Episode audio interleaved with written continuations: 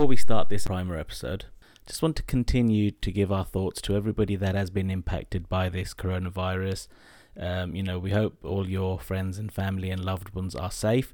Uh, but as well as that, just want to give a continual thanks to everybody who is out there working, supporting the communities, whether it is um, frontline workers in the medical field like doctors, nurses, and other healthcare professionals, whether it is teachers who are still out there teaching students, um, you know, store workers, delivery drivers, couriers, um, and apologies if I have forgot anybody, but uh, just want to say a continual thanks to everybody that is out there and serving the greater needs of the community.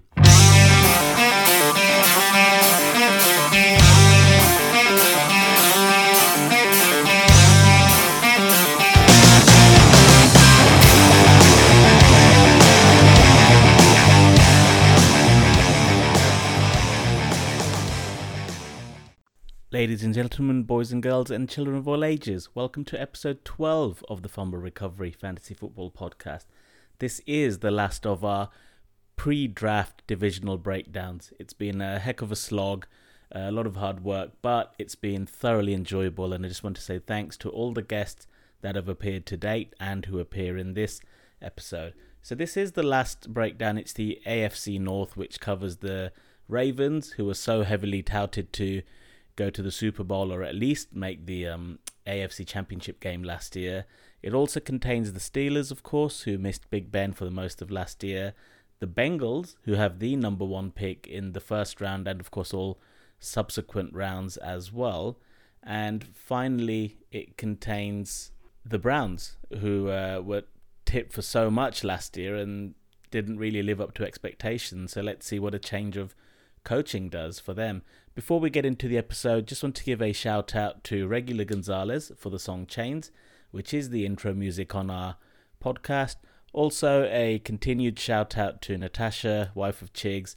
I really appreciate, um, and we all do, that these last few weeks recording all these episodes have been a lot of hard work. Chigs has been heavily involved for the majority of that. So thanks for being supportive as always, Natasha.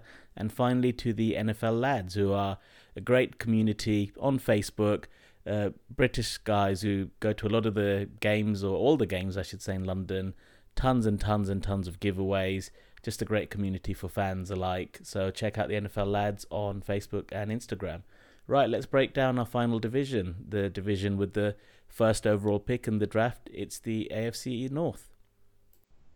Okay, so first up in the AFC North, we have the Cleveland Browns, and representing the Browns is another returning guest, and we have Byron back. So, Byron, how are you doing? Yeah, not too bad, thanks, guys. How are you? Pretty good, thanks. Pretty good, all things considered. So yeah. you're you're you're you're joining us this time not to break down free agency, but to talk about a matter probably closer to your heart, which is the Cleveland Browns. So you are our Browns representative. I am, yeah. You're you're, bro- you're, bro- you're broken-hearted Browns representative more more than likely, but uh, yeah. I think that's all Browns fans, isn't it? With the oh, yeah. uh, it's it's that hope versus expectation, or sorry, expectation versus reality conundrum. Yeah, unfortunately, we seem to. I, I, I, mean, you know me. Every year, I think we're going to the playoffs, and it hasn't happened yet. So I've got to be right one of these times. I, I believe in you. I think. Uh, no, it's, it's it's an interesting division, and we'll, we will touch on that. But before we get into talking uh, Browns specifically, how how did you become a fan of the Browns? I think the view uh, the listeners would be interested in hearing. Uh, it's not that interesting, sadly. My uncle moved over to America about 20 odd years ago. Uh, he moved to Cleveland, and then when I started getting into American football, obviously there was that immediate family tie when I went over there, and he took me to a game. So it's as simple as that, really. Wow! So you've you've uh, you you've had a fair few years of watching a oh yeah yeah struggling I, team, dare I say? Yeah, I think my first game that I went to was 2003. I want to say, like shortly after we started back up. So uh, yeah, it's it's we we've had one playoff run in or one playoff game in 18 years or whatever it is. That's more than enough, isn't it? So here's a quiz question: Who was the QB that season? Was it Brady no, no, I'm not sure. I thought you'd know. I'm trying to. Remember. That's the thing. It's so long ago. I don't even remember. Oh dear. Well, hopefully this is your year. Um, you know, you've suddenly got a lot of talent there. Let's see if you can hone it in the right place. So before we get into the Browns roster, you were very active in free agency with ins and outs. I think the big, you know, the biggest transactions were probably losing Schobert to the Jags, which we covered in our AFC South episode. Uh, but you brought in Jack Conklin, and I know uh, from our discussions, tackle was a very, very big need. So you fill the right tackle need, but you still have sort of a left tackle need, um, yeah, which definitely. we can talk about, you know, in terms of what's going to happen. A uh, big one for fantasy was getting Austin Hooper. I think that probably was a dagger to the heart of a lot of Hooper owners, where they were thinking he could be the guy, but now it's a bit of a muddied situation for fantasy. Of course, he'll improve the team. He is one of the best um, overall tight ends in the league. Um, and then outside of that, you know, there weren't huge moves. I mean, Adrian Clayborn on his day, very, very good player. He's a veteran, so could add a lot of value to your team. Uh, you replaced, I suppose, losing Schobert with getting Christian Kirksey. Uh, oh, sorry, no, no you've no, lost. We, we lost Kirksey as well. lost Kirksey, so that's another need. Apologies, I was reading this wrong. Uh, you brought in Keenum to back up uh, uh, Baker yep. there. But what are, what are your thoughts anyway? Without going through every transaction, I said you're a very busy team. What are your thoughts on the free agency and how the Browns have done? Uh, I think we're setting ourselves up to be a, a bit like Minnesota, kind of a run first team, try and play a bit of the play action, which suited Baker well in his rookie season. Last season, I think with the weapons around him, there was this expectation for him to suddenly throw 50 times a game. And people forget we had kind of a 1400 yard plus running back and another guy as backup who was, you know, one of the top running backs in the league before some personal issues. So I think that's how we're setting ourselves up now. Defensively, we've we tried to plug in a lot of holes last season, and free agency this time seems to have undone a lot of it. Yeah, so looking ahead then to the draft, um, you've not been very active in terms of trading away or accumulating picks. So you are around that pick nine or 10 in all the rounds. But most importantly, in round one, you're pick 10. So yep. what, what do you think the need is there that they'll look to address? Or what's the need you'd hope they would address? Or in fact, are you a fan who'd rather trade down and accumulate further draft capital? What are your thoughts on that pick 10? No, don't want to trade down at all. Left tackle. we need a left. We've had Greg Robinson at left tackle who did nothing. We, we haven't had a left tackle since Joe Thomas. I mean, I know when you're talking about a Hall of Fame level player, it's going to be hard to replace him, but we seem to have done absolutely nothing to replace him. And it's shown the last couple of years. And yeah, I mean, this is a, this is a good draft for offensive linemen, which doesn't happen all the time. I reckon we take one in the first round, and I wouldn't be surprised if we take one in either the second or the third round as well. Now, uh, here's my question though. I, I think uh, at your tenth pick, they say uh, I think Andrew Thomas, right? He's like the number one tackle at the moment. If well, he's not a but about sorry to interrupt. I was about to say that seems to change daily. I mean, we're, we're okay. We're Thomas. I, I, guess one of them we should drop. I, I was just or, thinking, or, Ma- or Mekhi Becton, I suppose. Okay, I was thinking if you didn't have any at that point, uh, but yeah, you're not gonna have three tackles go prior to you, maybe two max. As I say, in, in my mind, there's four tackles that I'd happily take at the number ten, and one of them's got to be there in my mind. Okay. If, if somehow they all went, then uh, Simmons, the linebacker slash safety, would be the next obvious choice for us. But as I say, I think realistically, it's going to be a tackle. Oh, okay, nice. Yeah, the name I'm seeing most commonly across uh, some of these uh, mock drafts is tends to be um, that Andrew Thomas basically. But um, you know, there's these things change daily, and people's perception change daily. So then it could even be as one of the other names, or even Jedrick Wills, which I don't think we'd mentioned. So that that that seems to be the way most experts are predicting the Browns go in round one.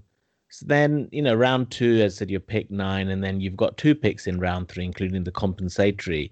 Are there any other needs outside of tackle you'd like to see them address in this draft? Uh, there's a few. I think the biggest need, apart from left tackle, is probably linebacker at the moment because obviously we've had, as we mentioned earlier, we have Schobert going, uh, we had Kirksey going, and we drafted two linebackers last year to bring them through. But as we're bringing them through, we've now got no one behind them, so we need linebacker again. And I mean, we need basically all along the spine of the defense. We could probably do with a defensive tackle because we signed Billings to a one-year contract. We need a couple of safeties because the safeties we've signed have been to one-year contract. So uh, they're definite needs. And then I expect late on we'll probably go for a wide receiver because if you look, I know the obvious, it doesn't sound obvious straight away with Odell Beckham and Jarvis Landry at wide receiver, but when you look after that, it's it's actually quite depressing for us. I think I think the our wide receiver core outside of those two combined for something like 400 yards last season, so they really didn't do anything. Yeah, and you've got you've got a couple of players there who were touted as potential dynasty players to target in years past, and the ones I'm thinking in particular are Taywan Taylor, who at a time was seen as the slot guy for the Titans, but never really showed up to that level. And then there's J'Mon Moore, who I think in the season when the Packers drafted those three receivers was the highest drafted, but again never really never really did anything. And it was actually Valdes-Scantling who shone. So is there any hope that any of those or even somebody like Damion Ratley could show up? I mean, you've got a, a lot of receivers, but as you say, unrecognizable names on the whole. Yeah, I mean, I think the the two that might do something, it, one is Taywan Taylor, but I'm just worried because he was around for a while last year and didn't really get much game time, which was concerning. But I don't know if that was still him dealing with an injury, uh, settling into the system, and with a new coach, he might fit with the system better. And Hodge, although he didn't get a whole lot of receptions, he does seem like a deep threat for us, which I know you could laugh at with Beckham already there, but it just gives you that got another guy who can take the top of a defense and uh, potentially leave other people open. Yeah, and um, so you know, looking ahead then to the fantasy outlook for the Browns, uh, it's a team that I think we've discussed maybe more than anyone on the um, free agency episodes, just because of how many options are out there. But you know, I think the big big news to think about here, or certainly um, bear in mind, is the change of head coach to Stefanski, who was the um, OC for the Vikings, right? So. And when you look at what the Vikings' DNA was on offense the last few years, it very much was a run first, play action type of scheme. And you've got one of the best running backs in the league um, for fantasy and for real life purposes in Nick Chubb. And then, of course, as a Broncos fan, I know the value that somebody like an Andy Janovich adds as well in the fullback position. So, is that how you see the the DNA of the Browns offense this year. Um, very much run first and then play action. Yeah, definitely. I mean, I saw a stat the other day about Conklin and Derrick Henry, and basically Derrick Henry's average going to the right with um, Conklin was significantly higher than it was when he ran to the left, which again shows me we've not just brought him in because he's a name or because he's allegedly a good tackle, but all the all the metrics, all the stats back up he can help us run the ball, and obviously he's not bad in pass protection either. Yeah, so Paul, I know um, out of the players here, from dynasty perspective, you own Baker, so you must be quite excited about what Baker could offer, just given the weapons that are around him and all the options. Yeah, I think they could. They could be a really interesting team this year. It's the first time for. I mean, okay, last year we thought they could be interesting, but they weren't. But it's the first time for an awfully long time the Browns will be interesting from a fantasy perspective. Well, let, let, let's talk about the Browns as a whole then. So, Baker, I think, is an obvious candidate just because of what's around and the support he's getting, not only on the O line, but also uh, in terms of receivers. But are there any other players who you target possibly at their ADP? Or are you worried about drafting anyone? And I think the key ones we're talking about are Nick Chubb, Kareem Hunt, OBJ, Landry, and then at tight end, you're probably talking Hooper and Njoku. Are you comfortable taking any of those with confidence, or are you nervous about drafting any of those? Nick Chubb, I'd be I'd be comfortable with. I'm a little bit worried about Odell, really, just because they are even the talent he's got, and I know he's going later, but um, he they, you know they will be run first. It's not it's, it's not as good a spot for him from a fantasy perspective, really. Yeah, so Yeah. Byron, we're keen to get your views as a fan. What are your thoughts on Kareem Hunt? I know he signed with the second round tender um, in in real life, but is that a player you target in fantasy, either in redrafts or in dynasty? Um, yeah, because I still think even even last season, towards the back half when Hunt was playing and Chubb was also, you know, both Hunt and Chubb were available, Kareem Hunt was still putting up good numbers, and so was Nick Chubb. I mean, everyone has a dud game, obviously, in fantasy, but they were both fantasy options throughout the season, so I wouldn't really have hesitation drafting either of them the running game.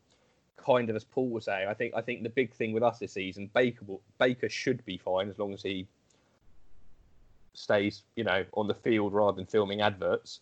And then uh, apart from that, I think game to game, you're not going to know whether it's going to be OBJ, Landry, Njoku will have a game or two, Hooper will have a game, and I think you're just going to be. You'll get a game-winning week once every three weeks from whoever you draft out of them, but you won't get consistency. Yeah, I, I, I agree with you on that. And Mo, what are your thoughts on the Browns' um, offensive players? I totally agree with that. I'm staying away from everyone except for maybe Baker Mayfield, just because you know he's going to be on the field uh, every every offensive play. And um, and then as for who gets the hot end, that's that's going to vary. Um, out of curiosity, I do have uh, uh, Hilliard, uh, the third uh, string running back on my dynasty league here. You think I should uh, drop him there, Byron? I wouldn't necessarily say drop because let's be brutally honest, Kareem Hunt can get into trouble at any moment. uh, but in terms of actual involvement, assuming both are healthy and both are playing, uh, he's yeah. In, in re, I mean, in redraft, he's got no value whatsoever, and in dynasty, I'd probably keep hold of him, but I wouldn't desperately keep hold of him if you think there's someone on the waiver wire who's better to pick up. Fair enough. All right. So, but yeah, other than that, I'm I'm I'm totally agree. I, I would, I think I think it's just going to be a rotating, um, offensive stud every week. I mean, just I think it's going to be based on matchup wise. Uh, see what the um, offensive coach and uh, the head coach comes up with as for offensive plan, game plan, and I think it's going to rotate based on a game to game basis and see. Um, I mean, they, they just have so many weapons, you just don't know who you can go with. Yeah, exactly. Um, Byron, what are your thoughts on Njoku for this season? With with the signing of Hooper in in particular, do you think he can offer usage to the team outside of fantasy? And B, do you think he can offer fantasy value in any uh, in any capacity? Uh, outside of fantasy, I think he hundred percent can offer something to the team. I think we've seen with like the Minnesota. I'm not saying Irv Smith had a huge season or um, Kyle Rudolph had a huge season, but they both were kind of involved in the offense on a regular basis, red zone, etc. So from that point, yeah, he's definitely going to have value. Uh, fantasy, again, it comes back to what I was saying before. I think I know the tight end position's a little bit of a uh, a wasteland at times, but unless Hooper goes down, I don't see Njoku having a big season. And again, unless Njoku goes down, I don't see Hooper putting up the type of season where people are probably drafting him at. I, I can see him being used as trade value during the draft as well, if anything. Joku. Yeah, yeah, I could definitely see us potentially moving on from him if there's someone we want or we want to move up in a round or something like that. Definitely could see it happening. Um, I haven't heard any rumors from the beat reporters in Cleveland suggest that he's likely to go out, but it's the Browns. I mean, as as you gents all know, how triggered I was this week when I heard about the Odell Beckham to Minnesota rumors. uh, I did not I did not react well, so nothing. Oh, and it was awful. It was like a future third and a Oh. fifth or something, wasn't it? I, th- I think that's the thing that annoyed me the most about it. If it had been for current year picks, I wouldn't have been thrilled about it. But considering the Vikings just got a load for Diggs, it made some kind of sense. It was the fact that it was for future picks. It just made no sense to me whatsoever. Yeah, I, th- I personally feel Odell will still get his share of targets. It's whether he can then create that separation to make the most of the targets. But I'd still see him as somebody who gets at least, or you know, let's say on average, um, eight to nine targets a game, in spite of the um, run first, and we saw that in the Vikings with Stefanski. You know that unfortunately Diggs was the um, player who sort of lost out, but Thielen still got his, and Thielen was quite consistently a target monster there. But um, I think you're. I just think, you know, as we've all sort of in agreement, the with the receivers and tight ends in particular, it's very muddy waters. It's hard to know who to target and value when.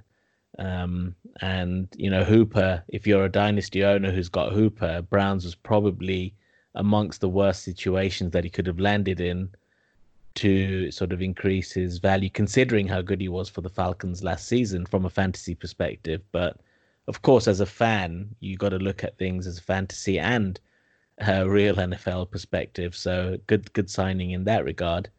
Um, so last last question I'd have then, uh, Paul, if you know, just on these four tight ends uh, today, what would be your one to four? So if we say Austin Hooper, Dallas Goedert at the Eagles, Noah Fant at the Broncos, and T.J. Hockenson at the Lions, what would be your one to four of those?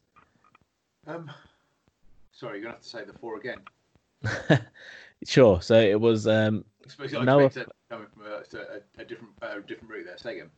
No, no, no, it's fine. It was Noah Fant at the Broncos, TJ Hockenson at the Lions, Austin Hooper at the Browns, and Dallas Goedert at the Eagles.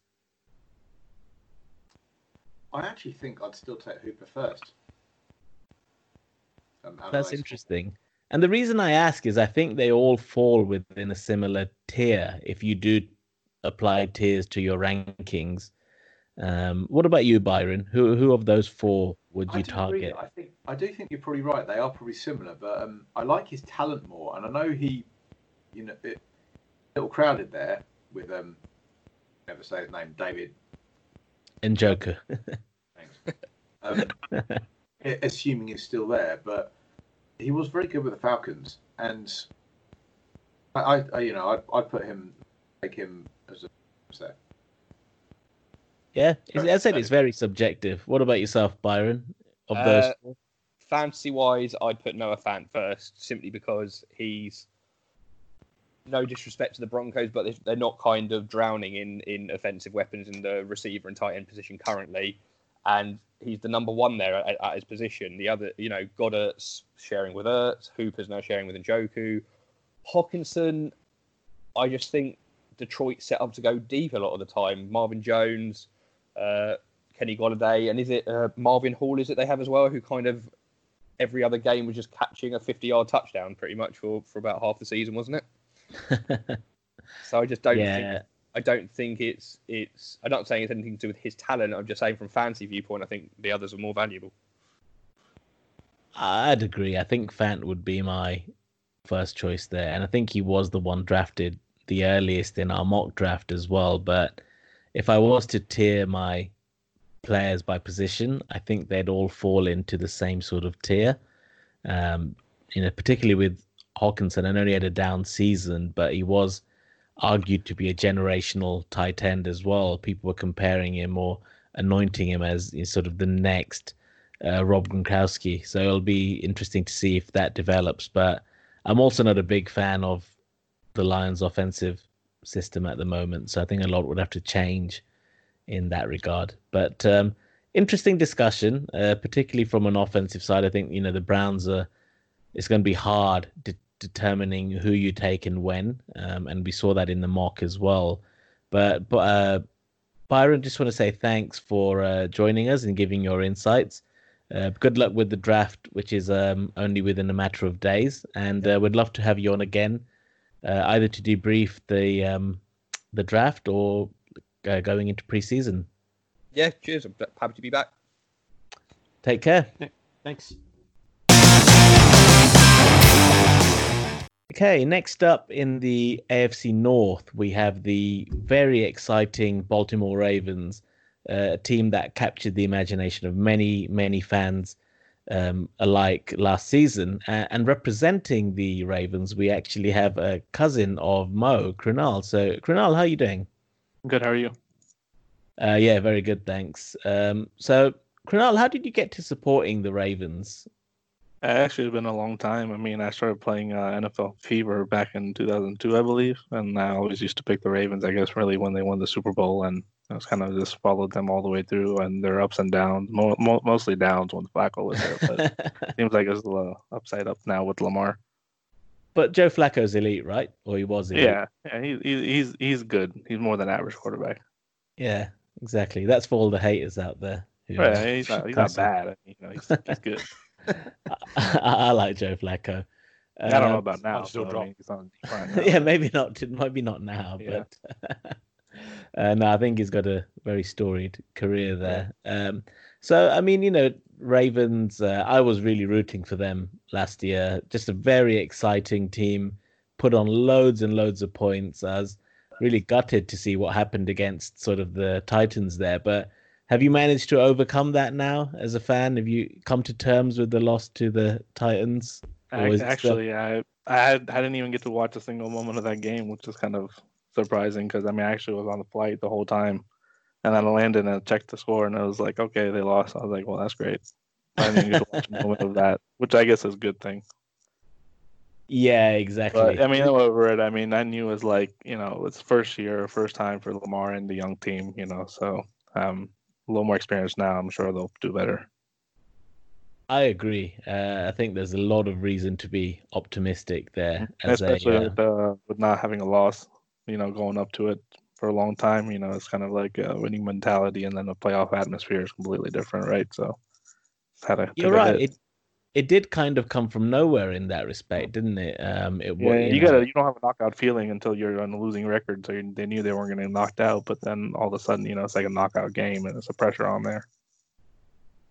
Yeah, no, absolutely. Um, you know, I think it's another another team that um, outside of who I follow, I'll be rooting for. Very, very exciting team uh, to watch there. So I think in terms of then free agency moves, um, the the big one that comes to mind was uh, trading for Calais Campbell. I think not only the ability shown, but also the leadership that he brings could be huge to that defense. Uh, from a fantasy perspective, of course, um, Hayden Hurst was traded to the Falcons, but as as an outsider looking in, I feel like he had a very limited role on the team. Um, you know, that's some of the big ones. And then you did lose uh, Michael Pierce to the Vikings, who they gave him a decent. But outside of that, there wasn't a lot that happened. Not many big blockbuster type transactions. So as well, a as one a, of the one of the main one was actually losing Patrick Onwuasor and John Bynes at the same time because both of them are inside linebackers, right? So you know they kind of like put a hole right there in the middle because you know Peanut Owasor was a really good, you know, up, up, up like upcoming star in the linebacker position. But we lost him and Mosley back to back, you know, to the Jets as well. yeah. So, um, I mean, for Michael Pierce, I mean, yeah, we lost Michael Pierce, but getting Calais Campbell, I mean, you know, kind of he fits in the same role. I mean, with more of a pass rush, you know, mentality. But he is also a run stopper, you know. So I don't think Michael Pierce losing him will be a big deal with Derek Wolfe and Calais Campbell joining the line. Yeah. So And I'm a Broncos fan. I'm a big fan of Derek Wolfe. I was right, actually quite I mean, gutted that we couldn't player because of Miller. Yeah, very underrated player, I think, on that Right. D line. So, what are your thoughts overall then on free agency? I know you mentioned the linebackers is going to be a big hit, but what are your Yeah, thoughts linebacker is going to be a big hit because I mean that's probably why they signed Jake Ryan for the Packers uh, from the Packers, um, who's a starter, but then also with the Jaguars for I guess uh, past year. But he will be a, I guess a good. He, I guess he's just a fill in right now, but I'm sure they'll have to address him through the draft. That position is kind of at the moment in a little weak, but the front line is good. The cornerbacks are pretty good, you know, because of the secondary being good um, with Jimmy Smith and Marcus Peters, Marlon Humphreys, and you know Joe Tavon Young coming back for sure. But I think the main concern on the defense is the linebacker. So Really not fairly, much of an offensive thing going on in free agency. Much of fairly happy then with um with where yeah, you I are. mean, like you said, Hayden Hurst was not utilized as much, anyways. I mean, when he was drafted, we figured that he was going to be the you know the go-to guy, but Mark Andrews, third round, came out and did a lot better job. Um, I guess you know than Hayden Hurst, but mainly because Hayden Hurst was injured most of the first year and second year. Um, yeah, and I felt like he lost out so- even to Yeah. likes Nick Boyle as well, you know, and other other sort of per- periphery tight ends who superseded the role that Hayden Hurst had. So I think I think that was a sensible trade for you, and then for the Right. Falcons who'd lost. Yeah, I think it'll be a lot. I think he'll do really good in Falcons, that's actually, especially after like you know they use the tight end a lot and they lost Hooper, right? So Hey, Paul, mean, um, uh, Paul, Paul, you had Hayden Hurst on your on your dynasty team, didn't you? Just uh, a couple Yeah, I've still got it. I've still got him in um some. I Oh, think I've still okay. got it. Oh no, did I trade him away in our um, in our league? I- I think you told him to Paul. I think you traded him to uh, Chigs. Yeah, I think you might be right. You, you, you did, guess now. this is for one of the leagues, one of the leagues we're in, and it's an interesting debate because uh, Krunal, do you play Dynasty or is, do you play just sort of season long? no, this is season long. Um, I play on Yahoo and all NFL. It's just season long. I haven't played Dynasty yet. Yeah, no, because we had we had an interesting discussion on one of our previous episodes. I mean, Right. for me, I I actually have Mark Andrews for Dynasty as my tight end too. Um, and I don't think he's quite there as in a redraft league. But how do how do you rank in in say season long leagues? How do you rank Andrews against the other uh, well known tight ends like your Kelce's, uh, Ertz. Kittle, uh, you know, Ertz, uh, etc. Where do you where do you have him? Is he a top five tight end for you, or does he fall just outside? I mean, now, I mean, I think he is in the top five right now. I mean, especially looking at last year, the way he was targeted and, you know, playing, especially even when he was injured, he was still playing pretty well.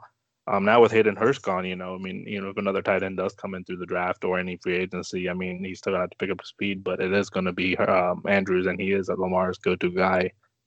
Um, you know, in many situations, not even just they're down. I mean, he just goes to him. I mean, he is a receiving tight end. I mean, much of a blocking Yeah. skill, there's not much of that, but you know, he's a receiver pretty much. But I mean, I would I would say he is in the top, you know, five. I mean, not even it's not the top five. I mean, he's he's up there in the top category of uh, tight ends after you have Kittle, Kelce, and then I mean, Ertz and Andrews. I guess are kind of right now at the same level. Yeah, because Ertz gets cannibalized a lot by Dallas Goedert as well. right now, so, yeah, uh, the reason, right? His utilization kind of went down last year compared to the year before that. Absolutely. And I think even in a season long league, I'd probably be targeting Andrews over an Ertz personally, but understand, you know, that Ertz has shown it for a longer period of time as Mhm. well. Well, that's the thing. I mean, like the Ertz is like Eagles' offense is much more of a pass-related offense. I mean, Ravens are right now with the running mentality and then once in a while passing, but then you know still he gets utilized much more of that. Yeah, and most of the rushing comes from Lamar as well. He's just such Yeah. an exciting, such an exciting player to watch. I, I love watching Lamar. Watch, uh, so you know, said you've got your first, second, third, fourth. Not not much happened in that regard. Not been very active in trading or accumulating picks. So, what do you think the big needs are that you'd like to address with those first sort of three or four rounds? Um, I think the first, um, I mean, we had I think five picks in the first three rounds.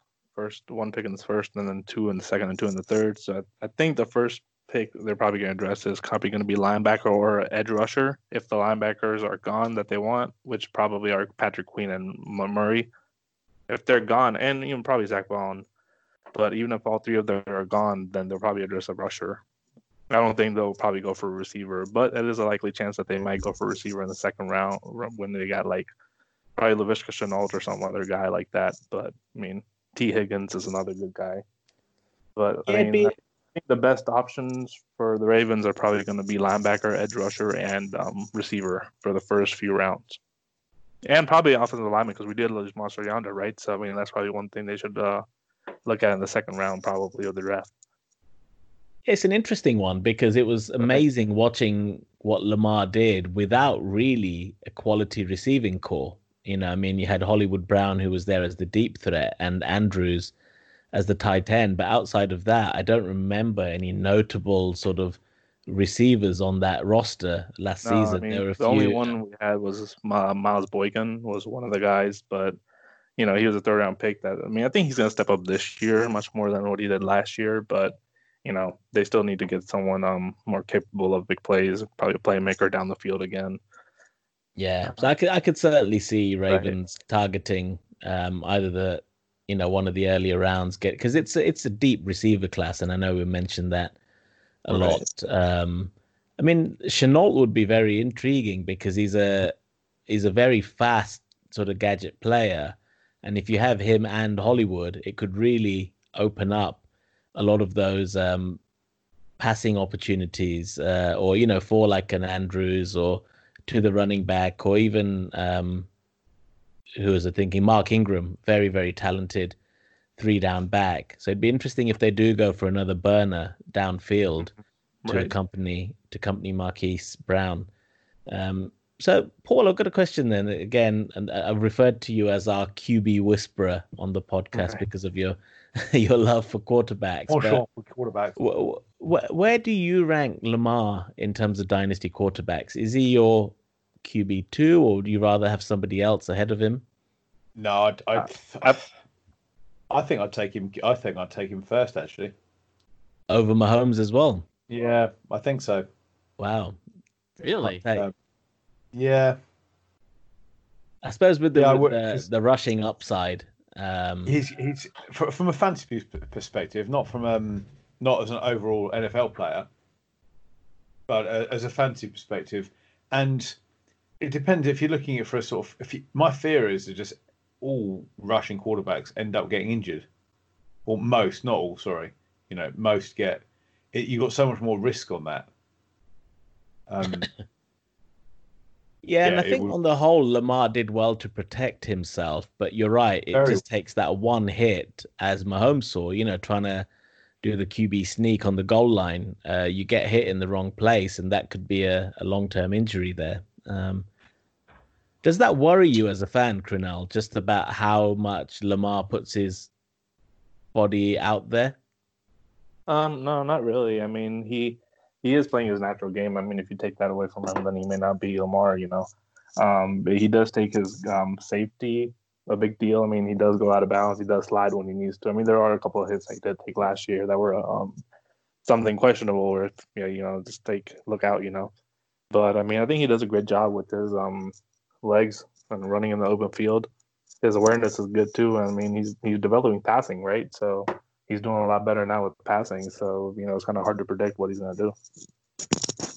Yeah, I agree. Um, he, he does actually tend to look after himself well. Although Myles Garrett's now back from suspension, so he might need to take extra precaution with uh, Yeah, that's true. with Miles Garrett being back. So, so speaking of which, uh, you you took that division down at a canter last season. Although the Bengals were poor, you know they got the number one pick for a reason, and the Steelers did lose Big Ben, and also the Browns look very dysfunctional. Um, so, what are your thoughts going into this season? I mean, fourteen and two last season. Um, you know, it's no no joke. But do you think you can emulate that, or do you, do you still feel confident that you can at least take down the the division? I believe so. I think uh, taking that division right now is um, is not the big task at the moment. I mean, since the team is doing so well together, and you know, you saw the same team most of um, playing together. I mean, the main threat was with the Ravens was the Steelers, right? But then they lost their three main, um, you know, players that they had. And I mean, they're still a threat. I think they're still much of a threat compared to the Bengals and the Browns right now because they're always an arch rival, and they know how to you know put the team together. But um, I think we can still hit the division up top this year. Um, if not 14 and 2, but you know, pretty good winning record, maybe three or four losses. Yeah, and what are your thoughts on the Bengals project? Uh, you know, they've got the number one pick. Uh, Joe Burrow had possibly the best season ever in college football history. Are you worried at all about where the Bengals could be in a year or two, or is that not much of a concern for you? Um, they could be. I think they may be a lot a better, a lot better position than the Steelers are right now. But I don't think they're gonna be too far of a threat for us because we're still young talent developing, you know, in the team. So I think the Ravens are still gonna be um, one of the top teams um, in the division for a while now, like the Steelers were for uh, you know, a good bit of time. Yeah, and then what are your thoughts on the Browns? And I ask particularly because with that, you know, I don't want to bring up uh, those bad memories, but with the loss Right. to the uh, with the Titans, they sort of ran all over the um, uh, over the Ravens, and with the change of coaching at the Browns, they've gone for Kevin Stefanski, very run heavy offense. You'd predict they've got a great back in Nick Chubb and also Kareem Hunt Does that concern you, or do you think you would have learned enough from that playoff loss to counter the DNA that it looks like the Browns are going for, which should be quite similar to the Titans almost? I mean, I think they the Ravens have kind of figured out that the Browns are going for that because you know Nick Chubb had a great game against Ravens in the fourth week, I guess, last year. Um, so they know what they're going for, and you know the Ravens are trying to develop that. I guess that's the reason why they probably signed Derek Wolfe and Calais Campbell, and probably going to address more you know defensive linemen in, in the draft. You know, um, because that's actually a key thing we had an issue with last year was stopping the run.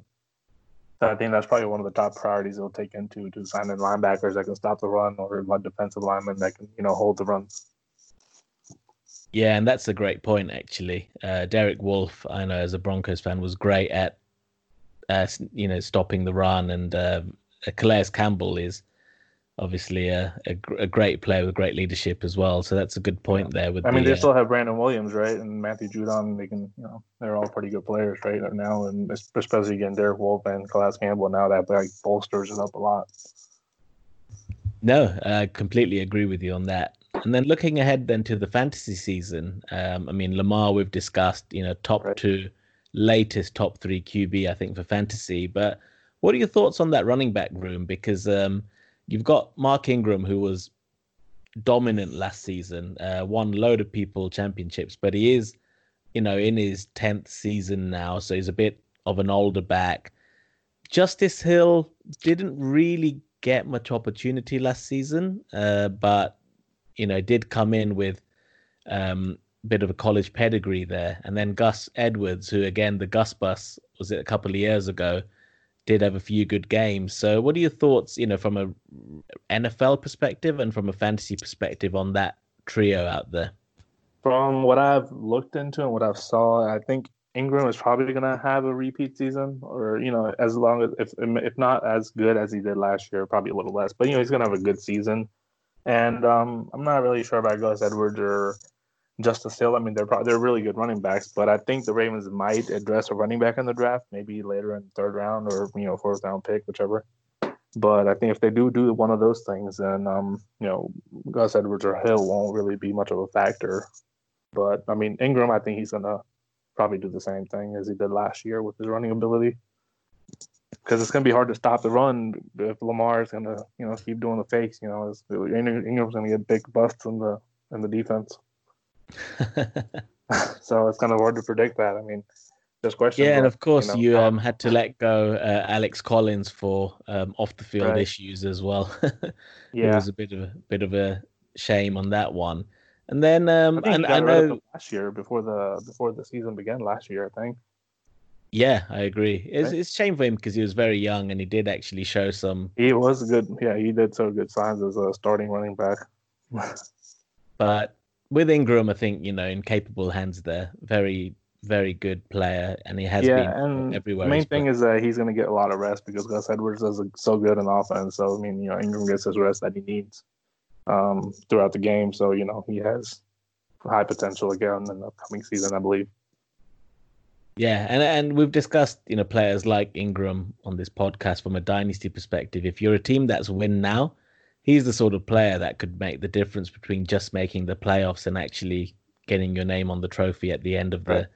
Yeah, so if he's if he's owned by a team that you think's in rebuild or has a unrealistic chance, speak to them and try and work something out because he's a he's a dynasty changer potentially uh, for those teams in win now.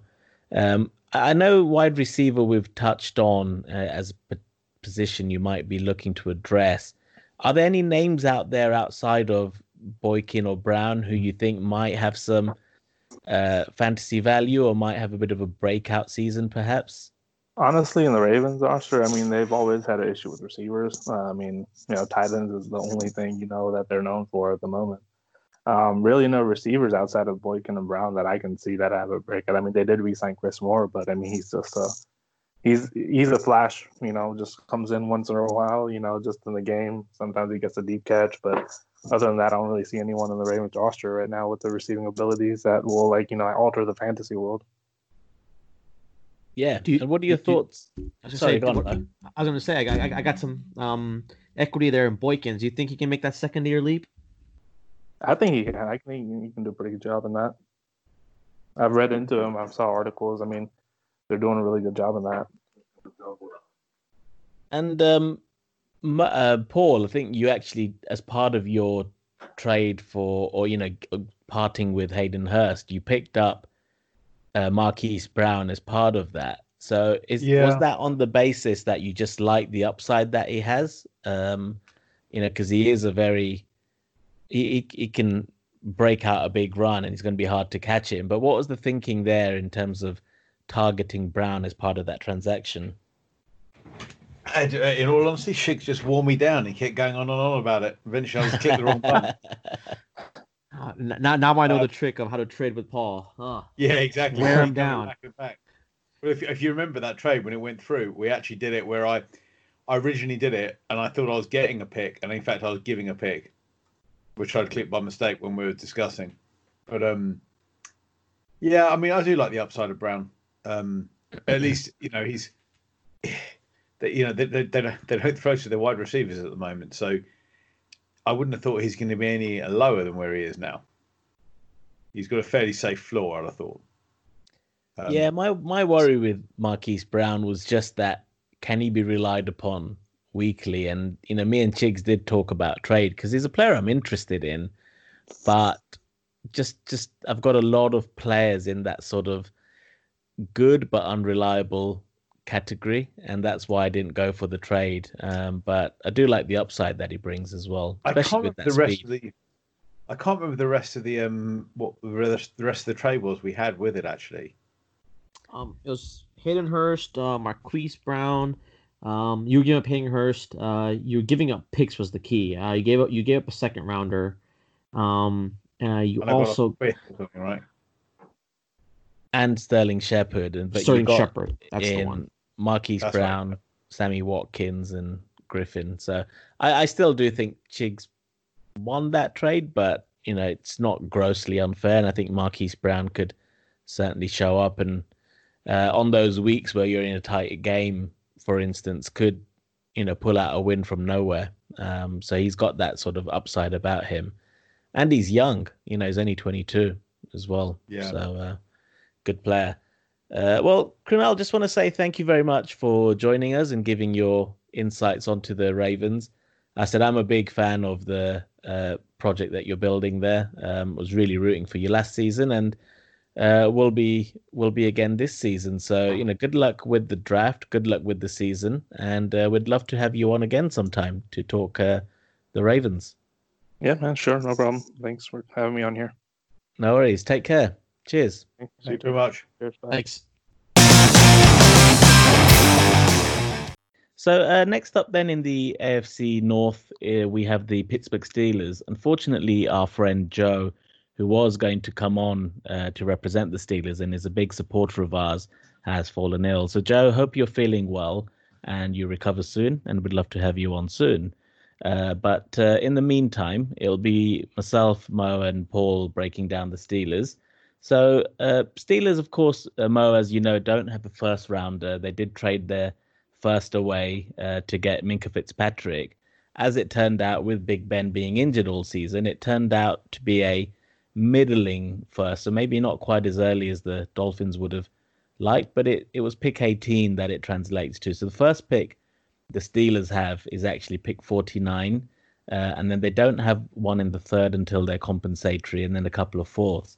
Now, Steelers isn't a team I've been following very closely, but I did read up on some of their sort of fan sites as to what the fans think the needs are. And it looks like the biggest needs, according to these sort of um, fan sites, is additional help at receiver, and then possibly an incumbent to Roethlisberger, but one of the later round QBs. So I've been seeing whispers of the likes of Jacob Eason and Jalen Hurts, for example, you know, not moving anywhere near up to target those uh, Tuas and Herberts, for, uh, of course, but uh, you know, taking maybe a one of the one in the third or fourth round, uh, depending on who falls that far. Um, so what are your thoughts on on the Steelers this year with uh, with Big Ben back, uh, Mo? I think uh, I think they're gonna have a solid season. Um, uh, they, they're gonna have competition between the Browns and the Ravens. Um, however, I think you know Big Ben leading leading the ship there. You know, they, they still have a lot of talent there. I mean, the coaching staff is good, and, and you know, Pittsburgh Steelers is an organization that thrives on consistency, consistently winning. You don't usually have that many down years uh, with the Steelers. Even last year, you know, they played fairly well, and um, uh, and that was with Ben Big Ben out. But with uh, Big Ben back in the center, and all reports, all early reports say, you know, he's feeling as good as he's even actually feeling better than uh, than uh, how we how he felt coming into last year, honestly. So um, I think I think he's I think they're gonna have a pretty good year. I, I do believe they're gonna need some wide receiver help. I mean, uh, outside Juju, um, you have you have some decent players. You know, you have some decent play from Washington and Johnson. Uh, I don't, but I don't see anyone making that huge leap or uh, you know a strong wide receiver two uh, to kind of complement Juju there. But uh, yeah, I mean, honestly, uh, I as, as a team itself as a whole, I, I think I think they're in a solid place. That Steelers have known are known for their defense. Um, they they may you know fill up some of their needs on defense um, through the draft, but uh, as as per the win and loss, I mean, I would I would put them at least I would put them at least eight oh, eight plus wins. So I'll I'll, I'll say definitely definitely eight plus wins is what I'll go put them under. Yeah, I'll and take the over on surprising. You take the over. Well, I was going to say last season, surprisingly, they did get an eight and eight record, and that was considering the QB was QBs, I should say, were Mason Rudolph and Duck Hodges, both who proved themselves probably nowhere near ready to be start caliber quarterbacks. But I, I do really like the coach. I think Mike Tomlin's one of the best and most underrated coaches in the league, and I've got even more respect for him now, having seen what he had to deal with. Uh, with Lev Bell, but to a much, much greater extent, Antonio Brown, and uh, just that sort of diva type attitude. Uh, so I, I think Tomlin's a really good coach, and um, up up coaches, you know, players to perform better than they should. I was surprised when I looked back and saw that they actually had eight wins. I know uh, the Bengals are in that division, of course got the um, first pick, but of course you did also have the um, uh, Ravens in that division who went 14 and 2. So, you know, it's no no um easy task to get eight wins. But yeah, I, I think, you know, they're probably going to need to get around that 10 if they want to make the playoffs this year. Bengals um should improve with the first pick in each round. Um Browns, you know, can they be more or less dysfunctional than when they were with Kitchens? I think it's going to be a, a harder division to call, and I can't see anybody getting 13 or 14 wins like the Ravens did last year. But uh, I agree. If they can protect and keep Big Ben healthy, then that that that could be a very good offensive team, as they've proven in the past. I think it'd be a really hard division actually. It will, yeah, and um, maybe not having a first might harm them uh, because that's where they're not going to be able to get one of those elite uh, players because the first pick they have isn't actually until pick 49. So you think you're seeing, you know, almost 50 players go by the time you actually pick. That's a lot of uh, talent to lose out on. Um, but and then also looking at the receivers, as Mo you mentioned, um, every receiver there, the maximum experience they have is three years in the league. That means every single receiver will still be on their rookie or free agent contract, basically. Um, so I, I could see why they may target receiver, but then they did just bring in Ebron, who's essentially a receiving tight end. You know, not known for his blocking abilities, but uh, Ebr- Ebron's an interesting one as well because with him and Vance McDonald, there could be two to target. Um, as Big Ben did start to use McDonald a bit more before he got injured. Who would Yeah. you take, Paul, out of the two in a um, let's say starting with a redraft league? Um, For tight end, yeah, between Ebron and Vance. I really don't know. I think it's a really hard pick. I like Vance last year, but I like Ebron as well uh, as as a as a talent. Um, I don't know. I need to look into that a little bit more. Actually, I'm I'm I'd be a little stuck on those two. I, I think I would I would go clear. Uh, I think Ebron's just more proven. Um, I would I would go with Ebron on that on that, on that setup. He is as, he is as a player, but um, not in their system. Maybe it's my only. If it's re, you're talking redraft, right?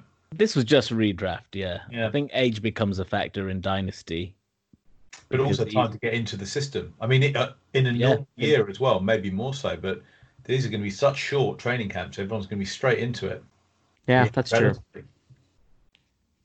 I think you're probably right though, but But uh, you know they've they've got a lot to play with there. Big Ben has historically had a good O line in front of him, um, and if they can, I mean, last year it was the stinger and the elbow injury that caused him to miss the season. But if you you know looking at Big Ben, then at running back you've got quite a set group there with James Conner, Jaylen Samuels, and Benny Snell.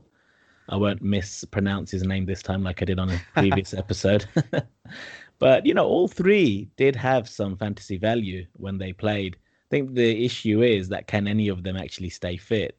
And I know the running backs are.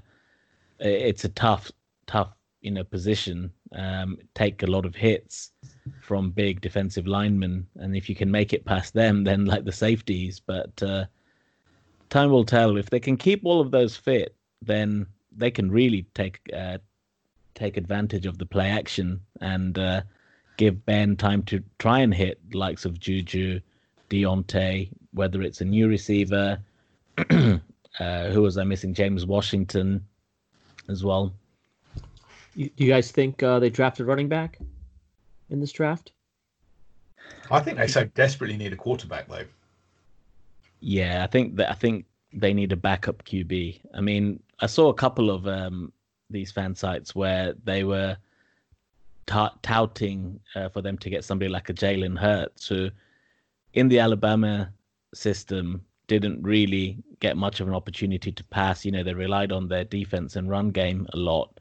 But he did take them to national championships, and he took uh, OU to the playoffs as well, if I recall. So you know, we've had this discussion. I think offline, Mo. I think I'm a bigger fan of Jalen Hurts than maybe the rest of the group are, and I understand the limitations he's working with. But maybe with a year or two, learning from somebody like a Big Ben, you could be looking at something. Um, I mean, without giving away too much of my draft strategy, he's a player that I might even be looking at with my second, which is the middle of the second. You know, not to say um, if he's there, I'm definitely taking him, but cer- certainly be a player of intrigue um, to take a backup QB in the middle of the second round of Oh, the rookie draft. See, I would think that's Lose kind of too early. much. They didn't lose too much on the defensive side in the um, in free agency, did they? No, they didn't. You know, so I said they've managed to keep a lot of the players. I think they ma- actually re-signed Javon Hargrave on the line, Yeah. D line, which is a big, big keep. They've lost the center, um, Finney, who's gone over to the Seahawks, um, but you know, might be something that they look to address um, in that uh, in the in the draft in one of the later rounds. I could see that they've signed a couple of other players like John Kenoy. I don't, I'm not too familiar with the center position, so I don't know what he brings. Uh, if he's more of a futures player, but uh, Don't they have uh, Pouncey still? oh, that's right, yeah. So he's the big one. Yeah, So, he's the main one. I yeah, think so fine on yeah, that. Of. Yeah. of course, yeah. I forgot about Pouncey altogether. So I think Big Ben will be fine if he. It's just if he can stay fit. Uh, it'll be an interesting division to watch, especially if the Browns can get their act together. Um, so yeah, let's see. Um, AFC North looks like it's going to give us a, a lot of intrigue going into the season. But uh, that was our Steelers uh, breakdown. Again, Joe, hope you feel better soon, and we'll love to have you on again. But uh, on to the next team. So uh, last up, then in the AFC North, we have the Cincinnati Bengals, who, of course, as everyone now knows or should know if you're an NFL fan, have the number one pick. Uh, so here to break down the Bengals, we've got myself, uh, Mo, and Chigs. So, um, you know, any any uh, mock draft you look at, uh, everyone seems to think that the Bengals are going Joe Burrow, who had uh, just the historical level of uh, play last year, the best quarterback season ever in college football. Chigs, do you think there's any other way that they could go, or do you think they just have to take the QB of the future here? I think you have to go Joe Burrow. You know, um, obviously a lot of chat about Tua last season. You know, was looking at the number one overall, and then Joe Burrow came out and had that season, and obviously Tua's injury yeah, Joe Burrow is the, the clear the clear bullet number one. Can't go any other way. Yeah, And it's interesting because I don't know if you've been following what some of the uh, scouts and GMs have been saying about Tua just in recent days. I know you can't take everything you read seriously this time of year because uh, there are a lot of positive stories and negative stories about players. But uh, I'll ask you, Mo, do you think there's truth to some of that? Do you think he's been concealing injuries and that could see him slide down the board here? Uh, I believe so. Um, I think I think some I think I think more or less skeptic, skepticism is going to make some of the GMs hesitant to draft him.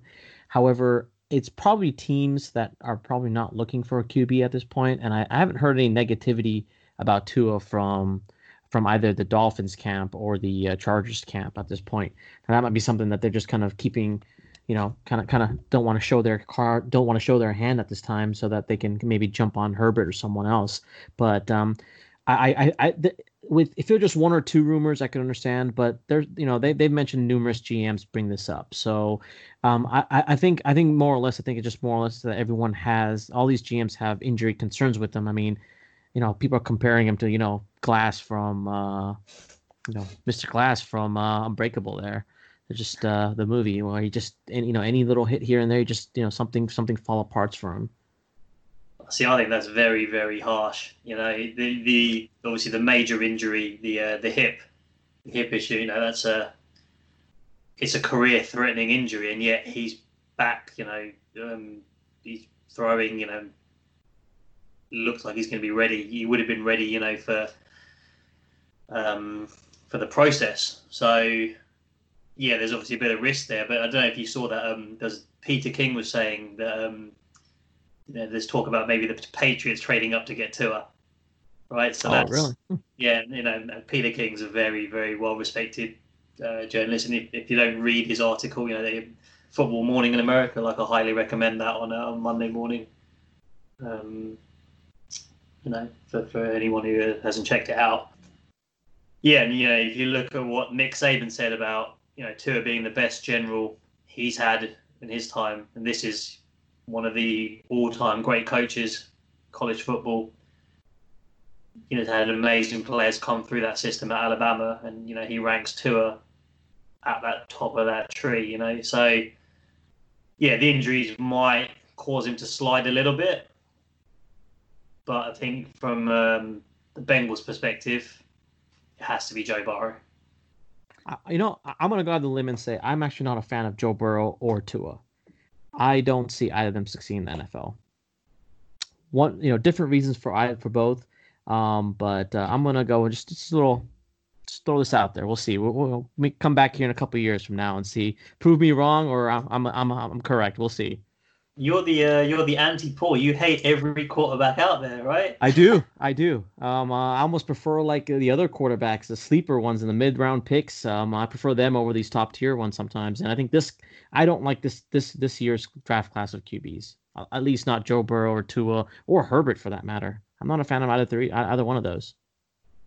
That's a very hot take indeed. Um, Go, I'm but... going the other way. So, well, so I mean, if, you, if, you, had the first pick in a rookie draft, Mo, and just say you were, say you had a, you had a decent quarterback stable, but maybe for whatever reason there was injuries or you know you, you ended up with the number one overall pick, would you shy away from taking any of these quarterbacks as the the number one pick? I think I kind of mentioned that before. I think I'm. I, I, think I said that I I could I could possibly see me taking CeeDee Lamb if he went to the right place. Uh, however, because like the of Jets. the value of the QBs, like the Jets. but because of the value of the G, D, uh, the QBs in these um, in these drafts or you know in a super flex league, I think you would have to still draft the QB and then make a trade uh, with someone else. So I, I, would never tell him I'm you know I, I hate this player. I want to get rid of him. I would you know pretend I loved him, but I would trade him for CeeDee Lamb and maybe something extra, and that would be the only reason I I take a QB just because of the value. But as per uh, the the player, I I think CeeDee Lamb uh, is is going to be a beast if he's in the right team. Preferably not um, the Jets. Yeah, I've, I've heard I've heard a good saying on um, you know a couple of um, fantasy analysts who play Superflex uh, or just generally have said, and that when it comes to drafts or particularly rookie drafts, uh, you should draft for value and trade for need. And I think with that said, that's why um, you'd expect at least three of the top four or five picks in a superflex rookie uh, league to be QBs, um, if not all top three, um, just because they have uh, QBs is the most uh, in in superflex is the most uh, scarce position um, to get starters in, and um, that's why it's good, you know, having them. But then you've got to trade them to fill other holes, uh, as you say. Good old Paul. Yeah, no, uh, no, no slight at Paul, of course. But uh, okay, so we're talking about the Bengals. I mean, they've got the number one pick for a reason. They were bad generally everywhere. And looking at their free agency moves, they have been quite active and particularly looking to shore up that defense. So, um, in a big signing uh, on the D line there in DJ Reader, who they've got from the Texans. They've got Trae Waynes as well, um, who's left the Dolphins. Of course, they replaced him with Byron Jones. And then from the Saints, they've got Vonn Bell at safety as well. So those are the really big ones. There's a few others, um, you know, another safety in uh, Fayadelum. Um, oh, no, sorry, he, he'd actually left. Uh, who was I looking at here? Was looking at the cornerback, sorry, Mackensie Alexander, you know, who's come from the cap hit Vikings there. But one thing that they will need to do, and I think we saw this last year with Dalton, or even when it was um, who was the backup there? I forget the name, Ryan Finley, I think it was. Uh, is that they didn't protect the QB well, and um, we discussed before their first rounder was a um, offensive tackle, I think, last year. So he's to come back, who was injured all season. But if they are taking Burrow, do you think for the rest of the draft they need to then address, you know, protecting Burrow? You think you think so, right? So, so Jonah Williams was um, they took him the eleventh overall pick last year, and he was out for I think the entire season. So, so he's coming back, but yeah, I think if you if you're bringing in a rookie quarterback, you're going to need to protect and give him time in that pocket to throw. You've still got great weapons for him to throw to. You know, AJ Green's been uh, tagged, so he's coming back. You know, that's an elite wide receiver for Burrow. So yeah, I think I think the biggest need is to make sure that you can protect him and give him every opportunity to make those throws. Now, now, do you guys think Burrow will start right off the bat, or uh, let and I, I, would presume to let Andy Andy Dalton come in for a little start off, maybe kind of, uh, maybe first half of the season, quarter of the season, if possible, or you, you everyone kind of feels like Burrow is going to start off week one and Andy's going to be traded somewhere. I think Dalton gets traded It could be a draft day trade. Uh, we've seen that a few times with QBs. I mean, who has a starting need? Uh, you know that they may not trust the thing. I mean, if anyone, maybe the Patriots or the Chargers. Uh, I think with the Dolphins, they're fine there with Fitzpatrick at the moment. Uh, and arguably, the Chargers are fine with Tyrod. Um, you know, I don't think they'd want to bring in someone like Dalton. So then he's running out of places that he could go as a conceivable starter. I said Patriots is the one that sort of screams out at me just looking at the teams. But if they keep Dalton, then it could make sense to give Burrow a bit of time to play. But it's always hard starting someone who you're actively trying to shop as well sometimes. I mean, that's it. They made it pretty clear Dalton's not their guy of the future. And it, I think it's very hard to take a quarterback number one overall and then tell him you're going to, you know, after, especially after the season he's had last year, very hard for him to come in and go, you know what, you're going to sit behind Andy Dalton to, you know, for half a season.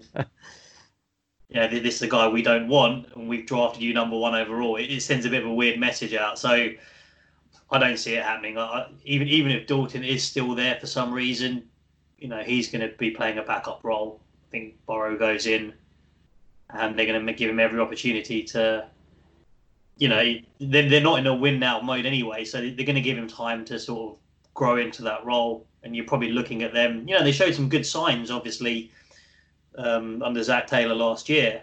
Um, you know, and he was he was brought in as a uh, offensive guru, so they have got good weapons there, uh, I suppose, with what they what they have already. Um, I, I, see the Bengals as a prime candidate to maybe trade down one of their other picks. Um, you know, mm. they've got the first pick in every round.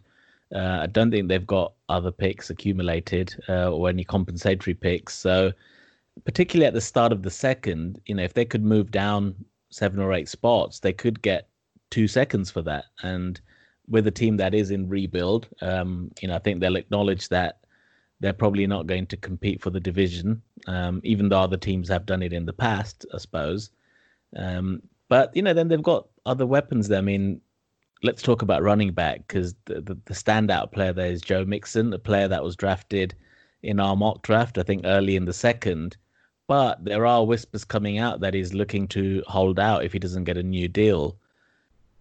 If that does happen, do you think, or if the if the team thinks that could happen, do you reckon the Bengals may actually go out and draft one of these superstar running backs like a DeAndre Swift, perhaps, or you know a J.K. Dobbins, uh, Jonathan Taylor, or somebody like that. I'm not sure they would spend the capital to do that, given that they're not in you know win now mode. I'd say. You know they took um, I think Trayveon Williams and Rodney Anderson. I think in this both of them in the sixth round last year. Mm. Um, Anderson was obviously out for the entire season, but he was sort of projected as that almost when Mixon's deal kind of came up. Um, and if he wasn't delivering, then he was going to be the kind of guy that would then step into that into that seat. Um, you know, Oklahoma running back, very productive at college. Obviously, unfortunately, injury sort of cost him quite a bit of time. But you know, if you look at actually the free agent market, you still got Devonta Freeman still out there, hasn't been claimed. So I could see them maybe going with the sort of plug and play and something like that, and maybe drafting a guy again in one of the later rounds to sort of see if he fits. Yeah, I, I agree. I think that I agree. I mean, I think they're going to use their early picks on protecting the QB, and um, that makes perfect sense. I mean, there's enough veteran running backs. Um, Freeman makes perfect sense, and no, I totally agree with that. And they've still got Gio Bernard there, right, as well. So you know, Yeah, he's, he's- he's a great PPR kind of safety blanket as well, catching the ball out of the backfield for, for Burrow as well. So, I mean, you want Mixon to kind of agree a, you know, agree a deal or just work it all out and stay because I think you know I think they're building something exciting there. And you know he, he had a good season last year. You want him to sort of build on that and sort of now try and push himself into that upper echelon of running back. Doesn't Yeah, help him to sort of sit out. if if the Bengals look to trade Mixon and draft, you know, a rookie, because it is also Mixon's last year before his um, rookie contract expires. I think with where he was drafted is only set to make. I mean, I say only, but you know, one and a half million a year, and he's looking for that elite running back money. Do you think there's actually a market where somebody might give draft capital and then sign him up to something? Because I'm I'm not sure there is, but you know, I don't know if I'm missing a team here. Maybe somebody like the Chiefs could make them extra dangerous, but then they don't have unlimited cap either. They won't have They the can- cap space. Yeah. Yeah. Yeah, I Yeah, think so- it's, it's something we've talked about previously, right? In one of the episodes with giving these sort of rookie running backs when they come to their deals and just paying them big money, and then you know the production doesn't live up to that that contract, and then you have to cut them. And we've seen with David Johnson, Todd Gurley this season, you know, prime examples of that. I don't think Mixon's done enough either to sort of warrant that kind of money. I think a lot of it's still based on potential, and obviously he's still very young, and he and he's shown flashes of it, but he hasn't really carried that offense when they've needed it. So, can you see them paying him that kind of money? No, and this is the thing uh, we said uh, when we were talking with um, the Chargers, I believe, that if we've learned anything in the last couple of years, it's a very dangerous game for a running back to hold out um, because I think Lev Bell got really lucky that you know the GM prior to Gase did actually splash out and give him that big contract, but if you look since then, um, you know, seen Melvin Gordon. I think he got fairly fortunate to get eight million a season as well. Uh, but I'm not sure unless you're like a Saquon Barkley, a CMC, that caliber of back. I don't think you're going to get that big 14, 15 million a season plus uh, move. And then if you hold out, it's a very dangerous game because these running backs do come through college every year. And running back's a position where rookies can hit the ground running. You know, you don't have that same level of learning um, and development that you do as um, a receiver or especially as a tight end, uh, where you traditionally see that it takes a year or two before they're fully integrated into the system. So, yeah, let's see. At the moment, it's rumors. Uh, I think if Mixon does do that, he's playing a dangerous game there um, because he won't have seen out his contract either. But, but that's the other thing with um, running backs as well, right? It's obviously it's so heavily dependent on. I know you have you say the same for quarterback, but also the offensive line for for a running back, and they're as you say they can hit the ground running straight away, and the production tends to tail off as they you know obviously they the more reps they get. So actually, there's an argument to be said well you, you shore up your offensive line, then you just plug and play rookie running backs in there, and you just kind of keep recycling them. um, you know, like the, the Steelers did it, where they you know, Lev Bell moved on, James Conner sort of stepped in, did very well. Yeah. Chargers you saw with um, Austin Ekeler sort of picked up the slack on um, from when Melvin Gordon was holding out. So, as you say, it's a very dangerous game, and think people are maybe cottoning onto that now. Unless you say, unless you're an elite guy like a Christian McCaffrey, where the deal kind of he is that offense, right? So yeah, it's, it's a dangerous game to play. Uh, history has shown that uh, holding out a running back holding out during camp, uh, they don't fare very well. And um, I mean, I, I, quite you know, let's look at then uh, wide receiver uh, with with transition. Sorry, um, franchise tagging AJ Green.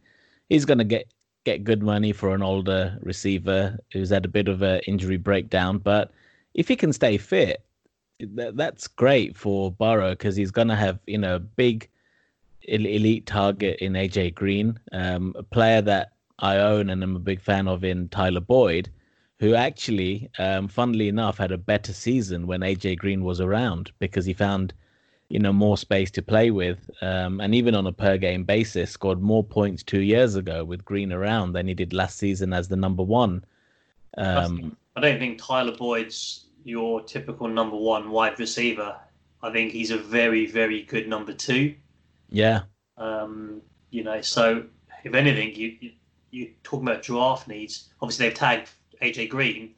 That's probably something they'll need to address. Maybe not this draft, but maybe it's next year, but getting in that that prototypical number one receiver to sort of replace AJ Green when he finally does kind of retire, break down. Any love for uh, John Ross?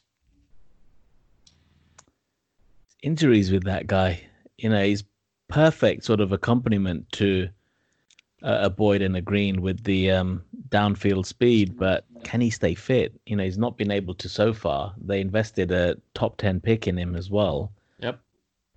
So it's a tough one. Um, but no, I, I, I, like I said, I'm I'm glad for Tyler as a Tyler Boyd owner that AJ Green's back because um, I mean, if you I'm looking at where he finished the last two seasons, he was wide receiver 18 last year and wide receiver 17 the year before. So not much difference in that regard. But I I just remember when AJ Green was around, he was more reliable, and it shows he got more points on a per game basis as well. Um, so then the other one who had a bit of a breakout last year, then slowed down towards the end was Auden Tate. He's another big body, big receiver. Uh, almost took over from what AJ Green used to do, but he, he's even bigger. You know, I think he's almost 20 pounds heavier than like an AJ Green. Uh, and taller as well than uh, than AJ Green. But uh, if uh, you know, out of the other receivers that are there, and if they don't draft somebody, do you think he's one that you might want to target in other leagues? Like he's the one who'll get the opportunities, or are you seeing anybody else in their receiver corps that you think might be the one to keep an eye on? I think they're they're the guys, right? For Auden Tate for me is that kind of sleeper. You know, you, you take him in the later rounds, and actually, again, if if AJ Green goes down again, or you know, Auden Tate manages to sort of build on what he was showing last year and kind of makes that breakthrough, he could be a real nice sort of value on draft day. Haven't really seen anyone else on the roster that kind of stands out to me. Yeah, I honestly haven't seen many of the wide receivers uh, there besides Boyd last year, and a little bit of you know limited uh, showing John Ross had. But yeah, I, honestly haven't had a chance to look at Auden Tate. Uh, you seen, like you said, he had a couple decent games, but um, haven't seen enough of them honestly. Uh, I think I think uh, Bengals have been an afterthought on a lot of people's minds for a good while. There's actually, I mean, the one other guy, um, bit of a sleeper.